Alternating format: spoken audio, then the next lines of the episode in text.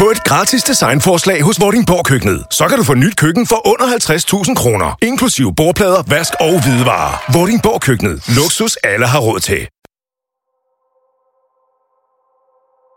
Den 11. juli i år i den internationale lufthavn i Fresno i USA. En 58-årig dansk mand er netop landet med et fly fra Los Angeles. Han er fløjet fra København til Fresno for at besøge en enlig mor, som han har chattet med i næsten et halvt år. Med sig har han i sin bagage tre tøjdyr, som han vil give til kvindens syvårige datter, som han har sagt, at han vil misbruge seksuelt. Men hvad han ikke ved er, at kvinden, som han har chattet med, er amerikansk politiagent. Og hvert skridt, han tager i lufthavnen, bliver nøje fuldt af observatører fra politiet. Da manden tager sin telefon frem og åbner en chatbesked fra den kvindelige agent, slår politiet til mod danskeren, som nu er anholdt og fængslet i USA. Du lytter til Panser, en ugenlig podcast på Podimo, hvor vi taler om aktuelle kriminalsager. Jeg hedder Peter Grå, og jeg er kriminaljournalist. Og jeg hedder René Dahl Andersen. Jeg er tidligere narkotikabetjent og har været undercover-agent ude i verden for PET. Nu er sommerferien øh, overstået, og mange af os vi har været ude at rejse. Det samme har en dansk mand, men han er ikke kommet hjem. For ifølge amerikansk politi havde han ikke gode intentioner med den rejse. Den 58-årige danske mand blev i sidste måned anholdt i USA, hvor han er anklaget for besiddelse og distribution af børneporno og forsøg på at øh, begå seksuelle overgreb mod et barn. Og vi skal advare om, at der i den her episode bliver talt om seksuelle overgreb mod børn. Og den danske mand han blev anholdt den 11. juli i en amerikansk lufthavn i byen Fresno i staten Kalifornien. Han var rejst hertil, efter han havde en aftale med en amerikansk kvinde, som havde fortalt ham, at hun havde et syvårigt barn. Den danske mand havde givet udtryk for, at han ville begå seksuelle overgreb mod øh, den syvårige pige. Men det han ikke vidste var, at den syvårige pige slet ikke eksisterer, og at den amerikanske kvinde, han havde chattet med, i virkeligheden var amerikansk politiagent. Vi taler om den her sag i dag, fordi vi er kommet i besiddelse af en forklaring fra den kvindelige amerikanske politiagent. Så i dag kan vi fortælle mange detaljer om forløbet og anklagerne mod danskeren, som indtil nu ikke har været fremme i pressen, hverken i Danmark eller i USA. Det er ikke behageligt at høre detaljerne om de hensigter og fantasier, som den danske mand til synligheden har haft. Men det, man kan huske på her, er, at pigen ikke eksisterede i virkeligheden, men var opfundet af den kvindelige politiagent. Og nu er det her et opfundet barn, altså en syvårig. Men der er desværre mange børn derude, der bliver udsat for seksuelle overgreb. Og samtidig så fortæller det her forløb en del om, hvordan den amerikanske politiagent og hvordan agenter i cyberspace agerer og kan arbejde med at afsløre og opbygge en sag mod en pædofil. Hvad kan vi fortælle om den her mand, Peter? I USA er hans navn fremme, men fordi vi på det her tidlige tidspunkt af en sag normalt ikke nævner et navn på en anholdt mand i Danmark, gør vi det heller ikke i det her tilfælde. Vi kan fortælle, at den 58-årige dansker har adresse på Fyn, og at han er musiker, han øh, producerer musik og skriver sange, og han har flere udgivelser på Spotify, uden at være noget kendt navn i den brede offentlighed. Og manden har også været med til at udgive børnesange. Ja, og så tænker man igen børnesang, og med de der intentioner og de der lyster, han har, altså pædofili, så er det sådan lidt absurd. Hvad ved vi fra USA og øh, med den research, du har lavet derovre, Peter? Det vi ved kommer fra et retsdokument fra USA, en erklæring fra den her kvindelige amerikanske politiagent. Og her har hun beskrevet forløbet fra, hun kommer i kontakt med den danske mand, til han bliver anholdt i Kalifornien. Og det er det, vi kommer til at gennemgå i dag. Den her kvindelige politiagent arbejder for det, der hedder HSI. De fleste af os har hørt om FBI, men hvad er så HSI? HSI står for Homeland Security Investigation, og Homeland, som det hovedsageligt blev kaldt i USA, jeg har en del amerikanske venner og kollegaer, de beskæftiger sig blandt andet med sager om menneskehandel, smugling og cyberkriminalitet, altså ting, der kommer udefra ind i deres homeland. Og her har vi jo en dansk pædofil, som rejser ind i USA for at begå kriminalitet, eller måske ville have begået kriminalitet, hvis det ikke havde været for den her kvindelige agent. Den kvindelige agent har været ansat i HSI siden april 2019, og hun har været på det særlige HSI Special Agent træningsprogram. Ja, og det er det, man gør en del ud af i USA. Altså, de laver de her specialuddannelser inden for de forskellige byråer. FBI og det lokale politi og Homeland Security og Firearms Tobacco, de har så mange forskellige law enforcement derovre. Men hun har så fået den her halvårige uddannelse i at efterforske, og det svarer lidt til den undercover-træning, som jeg fik ved FBI. Det er det, det handler om, det er, hvad lov og regler kan man agere indenfor, så man ikke fremprovokerer noget, der er sådan der ikke holder i retten og bruger en masse ressourcer på det, og eventuelt lader en potentiel gerningsmand gå fri. Og man kan se i de danske sager, hvor man har talt om ham her, politiagenten Frank, i den sag, vi har talt om tidligere, der blev sat ind i, i fængslet, hvor det er sådan, at forsvaren vil altid forsøge at pille ved agenten og sige, det var jo ikke sket uden dig. Og det er det, hun er blevet trænet i på det her kursus, det er helt sikkert. Hun fortæller, at hendes opgave som special agent er at efterforske mod personer, som er mistænkt for ulovlig produktion, besiddelse og øh, distribution af børnepornografisk materiale og andre forbrydelser, som har at gøre med udnyttelse af børn. Og øh, med den speciale, hun har, hvordan kommer den danske mand så ind i det her søgelys? Sagen mod den danske mand opstår, da den her kvindelige amerikanske politiagent er i gang med at øh, efterforske på en hjemmeside på Dark Web.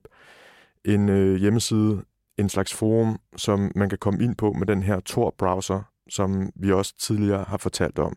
Altså en side, som er en del af det her mørke internet, som ikke er tilgængeligt fra en almindelig browser normalt. Og det gør det svært at lokalisere, hvem brugeren er, og hvor brugeren eventuelt sidder. Den her hjemmeside, som hun efterforsker, er en side, hvor brugerne taler om deres interesse for seksuel misbrug af børn. På siden kan man oprette debattråde, som andre kan svare på, og medlemmerne kan også skrive direkte til hinanden, som i alle mulige andre forumer på øh, internettet. Og navnet på den pågældende hjemmeside på Tor-netværket holdes hemmeligt indtil videre af HSI, fordi forumet stadig, stadigvæk eksisterer, og fordi de øh, stadig har efterforskninger i gang mod flere brugere af forumet. Ja, og det er jo det, der i den her verden, der bruger man jo også meddelere, som vi talt i andre. Altså, så sidder der nogen, der hører om det her forum, eller får adgang til det på en eller anden måde, og kontakter HSI, og så siger, hey, vær lige opmærksom på det her forum, eller den her gruppe. Og hvad med den her sag? Hvad har agenten så gjort? Har hun lavet en bruger, eller hvad har hun? Ja, hun opretter en bruger, hvor hun præsenterer sig selv som en mor, der har en datter, som er syv år gammel. Og efterforskningen mod den danske mand starter så den 24. januar i år, da specialagenten begynder at skrive med ham. Øh, og det er ifølge vores oplysninger ham, der har, der startet med at sende hende en DM, altså en direkte besked inde på det her forum. Ja, og der har man allerede en af de der vigtige ting, det er sådan, at øh, det er forbryderen, altså i det her tilfælde den danske mand, der kontakter agenten, altså et potentielt bytte, altså byttet eller forurettet af datteren, eller måske en mor her. Og det er fordi, man ikke vil have, at det er politiet, eller HSI, eller FBI, der fremprovokerer en forbrydelse. Det er det her provokationsforbud, hvor det er sådan, at det skal være noget, man vil gøre uanset. Det skal ikke være noget politiet eller HSI, de fremprovokerer. Og det fremgår af den her forklaring fra agenten, at han beskriver sig selv som skandinavisk, professionel musikproducer og sangskriver, og så skriver han, og ja, yeah, jeg er også en pædofil, hvilket måske ikke kommer som en overraskelse for dig. Det med overraskende skriver han jo nok, fordi det de to skriver sammen på, er en hjemmeside, hvor man taler om seksuel udnyttelse af børn. Ifølge agenten skriver den danske mand så om sine lyster. Han skriver, jeg er 100% afklaret om det faktum, at jeg er pædofil, selvom det tog år for mig at acceptere det fuldt ud. Jeg kan lide små piger på alle aldre, da jeg synes, at hver alder har sin egen charme og skønhed, men min foretrukne alder er omkring 2-8 år. Ja, og i de her første beskeder, der fortæller manden også, at han er fra Danmark, og hvor han jo startede med at skrive, at han var fra Skandinavien, og han fortæller også, hvad hans fornavn er. Og så er der endnu et citat fra agentens forklaring. Den danske mand skriver, jeg er fraskilt og nu søgende efter en dejlig kvinde, mor, som jeg kan lære at kende, forhåbentlig med det potentiale at finde sammen i virkeligheden en dag. Åbenlyst skal hun bakke 100% op om pædofili og incest. Ja, jeg sidder og tænker på, at sådan en kvinde kan ikke være nem at finde, men uh, agenten og den danske mand, de fortsætter med at skrive sammen på hjemmesiden frem til begyndelsen af marts måned i år, og så sker der noget nyt. Ja, så spørger agenten, om den danske mand har Telegram, om han vil chatte der, og det vil han gerne. Ja, og Telegram, det er den her app, som vi har nævnt flere gange. Det er sådan en end-to-end krypteret app og chat-service. Og på den måde, der minimerer man den risiko for, at myndighederne eller nogle andre, de kan følge med og opfange beskederne, uden at have adgang til telefonerne fysisk, og dermed kan åbne appen. Samme dag, som agenten har spurgt, om han vil chatte på Telegram, får hun så en besked fra manden. Og han har et brugernavn, som understreger det der med, at han er dansk, fordi DK er en del af brugernavnet. Og han har også et navn på Telegram ud over sit brugernavn, og det er hans fornavn og første bogstav i hans efternavn. Så agenten får lidt mere info her, men hun aner jo stadigvæk ikke, hvem han præcis er. Han øh, sender sig sin første Telegram-besked til den kvindelige agent, hvor han skriver, dejligt at være i kontakt her, kære. Bare så der ikke er tvivl, så er det mig fra hjemmesiden. Og den grund til, at det kan være, at agent vil have ham over på et andet medie, det er, at her kan man for eksempel sende lydbeskeder og billeder og videobeskeder, som kan være en del af efterforskningen og beviserne imod ham.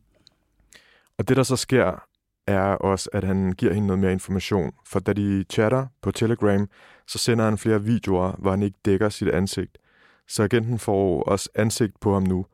Og som det er gengivet af agenten, så taler han på de her videoer om sin lyst til at øh, seksuelt misbruge og udnytte den her syvårige datter, som han tror, hun har. Og som jeg forstår det, så får agenten travlt med at dokumentere de her ting, fordi den danske mand bruger sådan en autoslet-funktion i Telegram-appen. Det vil sige, at beskederne så slettes et stykke tid efter, at hun har modtaget dem. Og typisk i de her apps, der er sådan, at det er afsender, der kan bestemme, hvor lang tid der går, inden de bliver slettet. Det kan være en dag, eller en uge, eller nogle timer. Men agenten får så dokumenteret det hele. Jeg tænker, hun affotograferer det, eller videoafspiller det, eller på anden måde, så det kan bruges som bevis. På grund af de videoer, han sender, hvor han viser sit ansigt, så får hun billeder af ham. Og der bruger hun en øh, ansigtsgenkendelsesteknologi, som hun har adgang til. Ja, det er, at hun bruger et stillbillede af mandens ansigt, og så kan hun lave den her søgning, som sammenligner billeder, der ligger på internettet, med offentlige billeder eller alle mulige ansigter fra Facebook og muligt andet, så kan man finde frem til en person og nogle gange vedkommendes identitet. Ja, så hun får forskellige øh, mulige matches, da hun laver den her søgning, og dem kigger hun på, og en af dem er en dansk mand med et fornavn og efternavn, som passer med fornavnet på Telegram, og det bogstav, han bruger efter sit fornavn på Telegram, som er første bogstav i hans efternavn. Og derfra sammenligner hun så løbende videoer, han sender med de billeder, der findes øh, af ham på internettet, blandt andet på hans øh, Facebook-profil. Ja, og når man hører om de her efterforskningsmetoder, så kan man godt høre, at øh, HSI, altså Homeland Security Investigation, de har adgang til nogle øh, redskaber, som vi andre ikke har. Altså vi andre, det er også journalister eller almindelige borgere.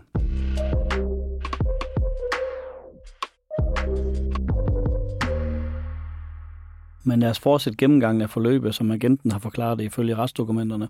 Få dage efter, at øh, de har fået kontakt på Telegram helt nøjagtigt den 7. marts i år, der skriver manden så om kvindens syvårige pige. Han skriver, jeg vil gerne lære hende, hvordan man giver et virkelig godt blowjob. Det vil være en god start, tror jeg, det og hangjobs. Og han skriver, på grund af hendes alder, tror jeg helt sikkert, hun er klar til at lære om analsex, og jeg vil gerne have hende startet med det så hurtigt som muligt. Og han skriver, mit håb er at træne hende til at tilfredsstille os begge seksuelt dagligt. Jamen altså, jeg er nødt til at sige, når jeg hører dig sige det der, Peter, at, øh, at jeg vemmes, og det er svært at bare sidde her og være professionel, fordi at øh, når en voksen mand, eller jeg vil lige at sige Cindy, kan sige sådan noget, have de der fantasier, så tror jeg, at alle, der lytter med, også bliver påvirket. Men tingene tager også en ny drejning, fordi han begynder at tale om et nyt barn. Ja, han spørger så kvinden, som han jo ikke ved er politiagent. Vil du have flere børn, og er du enig med mig i, at et nyt barn skal trænes seksuelt kort efter fødslen? Agenten svarer løbende med stemmebeskeder, og vi ved ikke, hvad hun præcis svarer, men jeg går ud fra, at hun skal passe ret meget på med sine svar her. Jamen, så er vi tilbage ved det der provokationsforbud. Altså, hun må ikke fremprovokere noget, han ikke selv foreslår. Så hun taler ham helt sikkert efter munden og, og spørger ind til, hvad han tænker, og hvad har du lyst til, og sådan noget. Det er ikke hende, der foreslår noget. Hvad med manden? Er han ikke nysgerrig på, hvordan det er, sådan hun ser ud, og især hvordan den her syvårige pige ser ud? Jo, den danske mand efterspørger flere gange billeder af kvinden og hendes påståede syvårige datter. Og for så at imødekomme ham lidt, så laver hun sådan en selfie med halvdelen af sit eget ansigt, så hun skjuler stadig sin identitet delvist. Og så øh, afviser hun at sende et billede af den påståede datter. Ifølge hendes forklaring, der fortsætter manden i tiden efter med at fortælle, hvad han gør med en nyfødt seksuelt. Og han taler også om, hvordan han introducerer den syvårige pige for sex den første gang, han møder hende. Ja, måneden efter, fra midt i april, sender han den kvindelige agent 12 videoer og billeder som har seksuelt indhold med mindst en mindreårig. Agenten har beskrevet en af videoerne, som man sender hende, og det er en 32 sekunder lang video, som viser en voksen mand, der knæler og onanerer hen over et barn på cirka et år. Og mens det sker, kan man se en kvindes hånd, som tager fat om barnets ene hånd. Og vi går ikke i detaljer med det her, men manden kommer så ud over barnet, og det fortæller vi jer lyttere, fordi vi ikke vil lægge skjul på, at det her det er en meget grov video.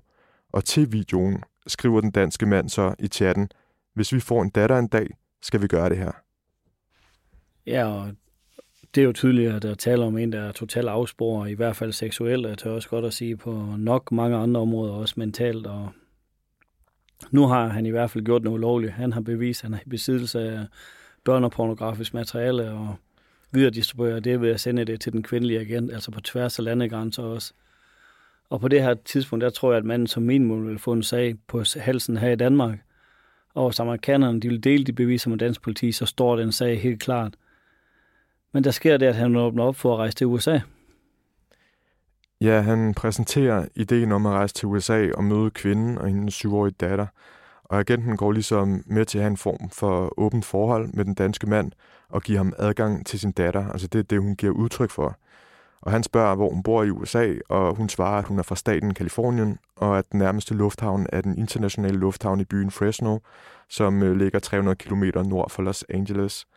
Og de fortsætter med at skrive sammen dagligt, og den 26. juni skriver den danske mand så, at han har købt billet, at han mellemlander i Los Angeles, og at han derfra flyver videre, så han lander i Fresno den 11. juli, 10 minutter over 8 om aftenen. Og vi kan være helt sikre på, at lige den der lufthavn er ikke tilfældigt valgt af Homeland Security. Den er valgt efter størrelse, efter hvad muligheder de har der, og efter hvor svært det er for den danske mand at forsvinde eller komme ud og begå kriminalitet, hvis det er sådan, de skal miste ham af synen. Så det er nøje planlagt. Det er ikke fordi, at den kvindelige agent bor der, eller deres kontor er der. Og tjekker agenten så flyafgang og ankomster for at se, om det ser ud til at være rigtigt, at han har bestilt den billet. Ja, det gør hun, og, og, og, og det ser realistisk ud. Og den danske mand sender også en video, hvor han fortæller, at øh, nu vil han gå i gang med at slette beskeder, billeder og videoer i deres chat. Øh, det må så være ting, som ikke har haft den her autoslet-funktion. Eller også har tingene bare ikke ramt slettetidspunktet endnu. Han siger i hvert fald blandt andet, øh, du ved, at jeg sendte dig noget vidunderligt børnepornografi på et tidspunkt. Den smukke familie, der havde en vidunderlig tid sammen – men du ved, jeg kan ikke tage det med mig, når jeg tager til USA, selvfølgelig. Og man kan sige, at øh, med det der siger han, at der er ingen tvivl om, at han er fuld udklar over, at han har gang i noget, der er meget ulovligt. Den 9. juli, altså et par dage før han skal ankomme til USA, der skriver den danske mand, at han har købt tre tøjdyr til kvindens syvårige datter, som han vil give hende, når de mødes. Og dagen efter, den 10. juli, der laver HSI en søgning på internationale flyvninger, og der kan de se, at en dansk mand med, med det pågældende navn, som agenten har identificeret, har en returbillet mellem København og Fresno med stop i Los Angeles, ligesom han har fortalt agenten. Og så går de også ud og får en dommerkendelse her. Ja, de skal have en dommerkendelse til, de må tilbageholde ham og, og gennemgå hans effekter i lufthavnen og så venter de bare på, at han kommer til Fresno. Ja, de får dommerkendelsen samme dag, som han skal ankomme, altså den 11. juli, øh, for mindre end en måned siden nu jo. Og HSI får også på dagen bekræftet, at den danske mand er stedet på det her fly fra København, og da danskeren så lander i Los Angeles på sin mellemlanding, hvor han skal være i syv timer, før næste afgang, der bliver han overvåget af agenter fra HSI. Ja, og det gør man, fordi at de her agenter fra Homeland Security, de vil være sikre på, at han ikke tager en anden afgang eller tager det et andet sted, for det kan være, at han har chattet med nogle andre på en anden besked og fortryder, eller det kan være, at han får blevet drevet af hans lyst og begær, han går ud og begår en kriminel, kriminel handling, eventuelt med børn, i Los Angeles. Agenterne i Los Angeles melder sig videre, da han går ombord på flyet til Fresno, og det er en tur, der tager en times tid, og agenter fra HSI i Fresno og en af dem er kvinden, som danskerne har chattet med, de tager sig ud til lufthavnen. Og her er det så, da den danske mand lander og går til bagagebåndene i øh, lufthavnen. Og der bliver han så modtaget af observatører og agenter, og de holder øje med hver skridt, han tager. Man vil simpelthen sikre sig, at han ikke pludselig smutter væk, og man selvfølgelig tager ham på et bestemt taktisk sted, så det er, så man har ro omkring ham. og ikke vækker opsigt, og, og så er man igen, som jeg sagde, sikker sig, at det er sådan, at han ikke forgriber sig på nogen undervejs. Det, der så sker, det er, at de her agenter, de ser, at han tjekker sin telefon, og den kvindelige agent kan samtidig se, at han dermed åbner hendes senest sendte besked på Telegram. Og det må politiet have vurderet er et godt taktisk tidspunkt, fordi så skrider politiet til anholdelse, og de tager hans telefon fra ham med det samme. Og da de får fat i den, er den ulåst, så jeg tror, han stadigvæk har stået med den i hænderne. Og betjentene konkluderer, at den her app, han har åben, er Telegram, og helt nøjagtigt er det den chat, der er mellem ham og agenten, som han har åben, da de anholder ham. Ja, det man gør her sådan rent praktisk, det er, at man øh, har øjne på ham, altså visuel kontakt med ham, og er, han tager telefonen op, så sidder hun med sin telefon og siger, okay, nu blev min besked åbnet, ligesom vi andre kender fra Messenger. Man kan se, den blev læst nu, det er rigtigt, han står med hans telefon i hånden, og så er man så tæt på ham, at man simpelthen tager telefonen ud af hånden af ham. Og det er et stærkt bevis i retten. Ja, så er det ret svært for ham at løbe fra, at det, det er ham, der fører den her chat med hende, ikke? Ja, der er ikke noget at gøre, selvom beskeden er slettet, fordi at, øh, der er også videoovervågning i lufthavnen, og det hele, der kan se, hvad tidspunkt de retter henvendelse til ham, og pludselig de beskriver som vidner i retten, hvad der kommer til at ske. De går så i gang med at undersøge hans bagage, og her finder de tre tøjdyr, som manden har skrevet, han vil have med til den 7-årige pige. Og man finder selvfølgelig også hans pas, så man får endnu bedre styr på, hvem man har med at gøre, og så konfiskerer de også en iPad. Ja, de her tøjdyr, det belaster ham jo yderligere, udover det, vi lige har beskrevet med appen og beskeden, og så ved man, at man har fat i den rigtige mand. Og så bliver han taget ind til en øh, afhøring, som man kan blive, når man rejser ind i USA for udlandet, hvad man skatter, og hvad man skal mødes med, og hvad sin hensigt er der, hvor lang tid man vil være der. Og hvad sker der her? Ja, det er, det er jo så ikke en helt almindelig afhøring, som øh, mange kan blive udsat for, når de øh, rejser ind i USA. Altså, de her betjente, de fortæller ham, hvad han har rettigheder, og han siger, at han har forstået det. Øh, og det er ikke den kvindelige undercover-agent, som øh, fører ordet, men hun er til stede i lokalet og overvære det. Og den danske mand bliver så spurgt, hvad han skal i USA, og han svarer, at han skal besøge sin kæreste, som hedder Juliette. Og jeg vil tro, at Juliette er det navn, som den kvindelige agent har brugt til sin undercover-identitet. Hvordan har du lært Juliette at kende, spørger efterforskeren så. Og til det siger den danske mand, at han har mødt hende på en datingside på nettet, og efterforskeren spørger så ind til den her datingside. Altså han vil nok gerne have ham til at sige navnet på en datingside, men så klapper den danske mand ligesom i. Nu vil han pludselig ikke svare på flere spørgsmål, og han øh, spørger os efter at få en advokat. Ja, og når man beder om det, så er det nok fordi, at øh, han er ved at indse, at han er ved at tale sig ind i problemer, eller, eller allerede er i problemer. Og det er jo ikke bare øh, et øh, tilfældigt spørgsmål, som alle indrejsende i USA får det her. Mm, men den danske mand fortsætter så alligevel med at snakke lidt til de her folk i afhøringslokalet, og så bryder den kvindelige agent ind og siger, at øh, når han har bedt om en advokat, så kan de ikke tale videre om sagen, før der er en advokat til stede. Og så siger hun til den danske mand, at han skal rejse sig op og vende sig om, så han kan få håndjern på. Og han rejser sig så, og så vender han sig mod den kvindelige agent og kigger hende i øjnene, og så siger han, du er Juliet. Ja, der går det op for ham, at hvad tænker jeg, hvor, hvor dybt vand han er på, og nu står han øh, ansigt til ansigt med den her fiktive øh, mor, som han har fantasi om i ugevis, og så kommer det bare ud af ham, du Juliet. Og det blev altså også brugt som bevis i sagen, og igen det der lokale der, det er helt sikkert er overvåget af video og lyd. Mm, og det er jo muligt, at han kan genkende hendes ansigt faktisk, fordi at hun har sendt den her selfie med halvdelen af ansigtet. Men jeg føler også, at nu har han i hvert fald gjort det endnu sværere at løbe fra, at øh, det er ham, der har chattet med hende. Ja, det er det, og det er selvfølgelig også derfor, at uh, Homeland Security de har placeret Juliet ind i det afhøringslokale. Og klart, så han ikke sidder front med hende, men vil have den her reaktion, som han så kommer med. Det er godt politiarbejde. Men det vi jo gør her, det er, at vi gennemgår forklaringen fra den kvindelige politiagent, og det kan jo være, at manden har en anden udlægning af noget af det her.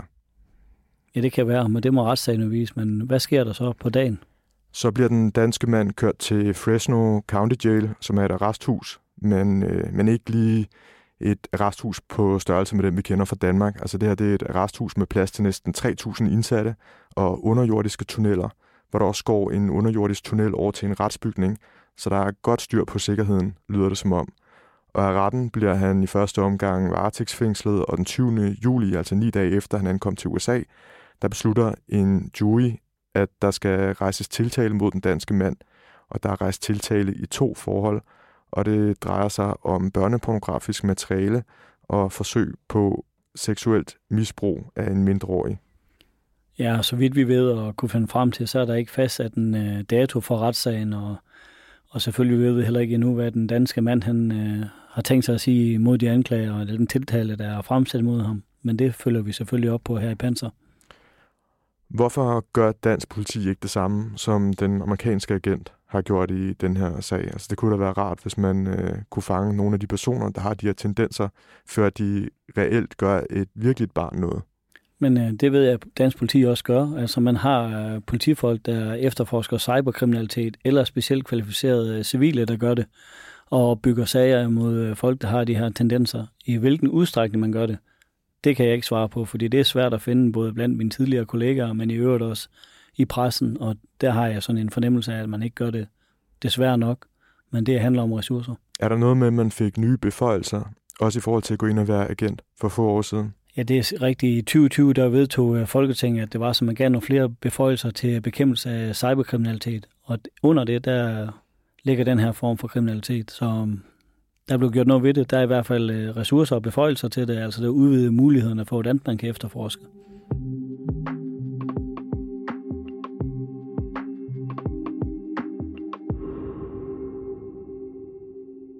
Og vi slutter af med en enkelt kort nyhed. Det er også en dansk statsborger, der har ud at rejse her i sommer, men med de helt forkerte intentioner, og hvilket også er en meget forfærdelig sag.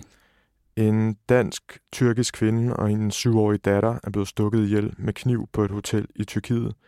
Øh, kvinden var med sin datter på ferie i Tyrkiet, hvor de opholdt sig på et hotel i Nevşehir, som ligger i det centrale Tyrkiet sydøst for Ankara. Ja, og hvad kvinden ikke vidste, det var, at hendes 53-årige dansk-tyrkiske eksmand var rejst efter hende fra Danmark til Tyrkiet. Han fandt sig frem til hotellet i Nevşehir omkring kl. 14.30 lørdag den 22. juli fandt han kvinden og deres øh, fælles datter i et swimmingpool-område på deres hotel. Og her begyndte manden så ifølge tyrkiske medier at diskutere med kvinden, og så trak han en kniv og stak både kvinden og deres fælles datter. Og manden flygtede efterfølgende fra hotellet i bil. Hotelpersonalet slog alarm, men hverken moren eller datterens liv stod til at redde, og efterfølgende ringede den 53-årige dansk-tyrkiske mand selv til politiet og meldte sig, hvorefter han blev anholdt. Ja, og det kom frem, at pigen gik i skole i Roskilde, og at hendes forældre, altså drabsmanden og den dræbte kvinde, også boede i Roskilde.